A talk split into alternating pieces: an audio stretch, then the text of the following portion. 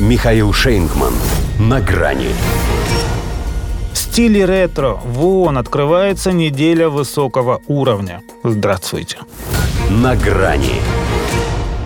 Неделя высокого уровня в ООН, этот ежегодный слет мировых лидеров, не только первыми двумя словами наводит на аналогию с неделей высокой моды. Здесь тоже часто поражают публику такими экстравагантными идеями, которые использовать в обычной жизни решительно невозможно. Тем не менее, для политического кто во что гораст Организация Объединенных Наций едва ли не последняя международная площадка, где еще можно нести всякий бред – Скажем, президент Колумбии Густаво Петро год назад предложил миру легализовать кокаин и забыть об углеводородах. Сейчас ждали реприз от другого любителя этого дела, который колумбийское предложение принял сразу и охотно, причем еще задолго до Петро.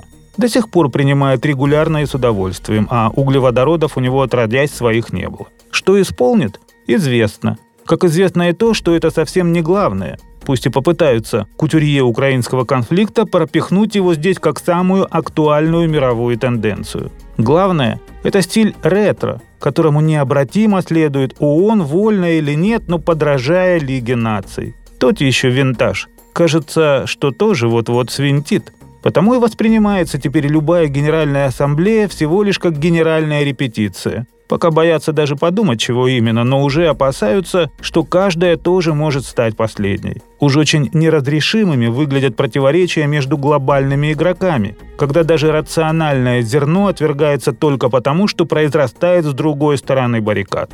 И это не метафора. Глава Евросовета Шарль Мишель, например, готовность России безвозмездно поставить в Африку для начала миллион тонн пшеницы обозвал цинизмом.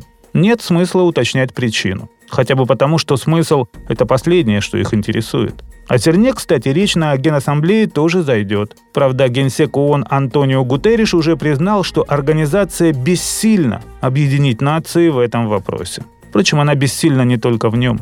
В свои 75 напоминает того свадебного генерала, единственная заслуга которого в том, что он все еще живой.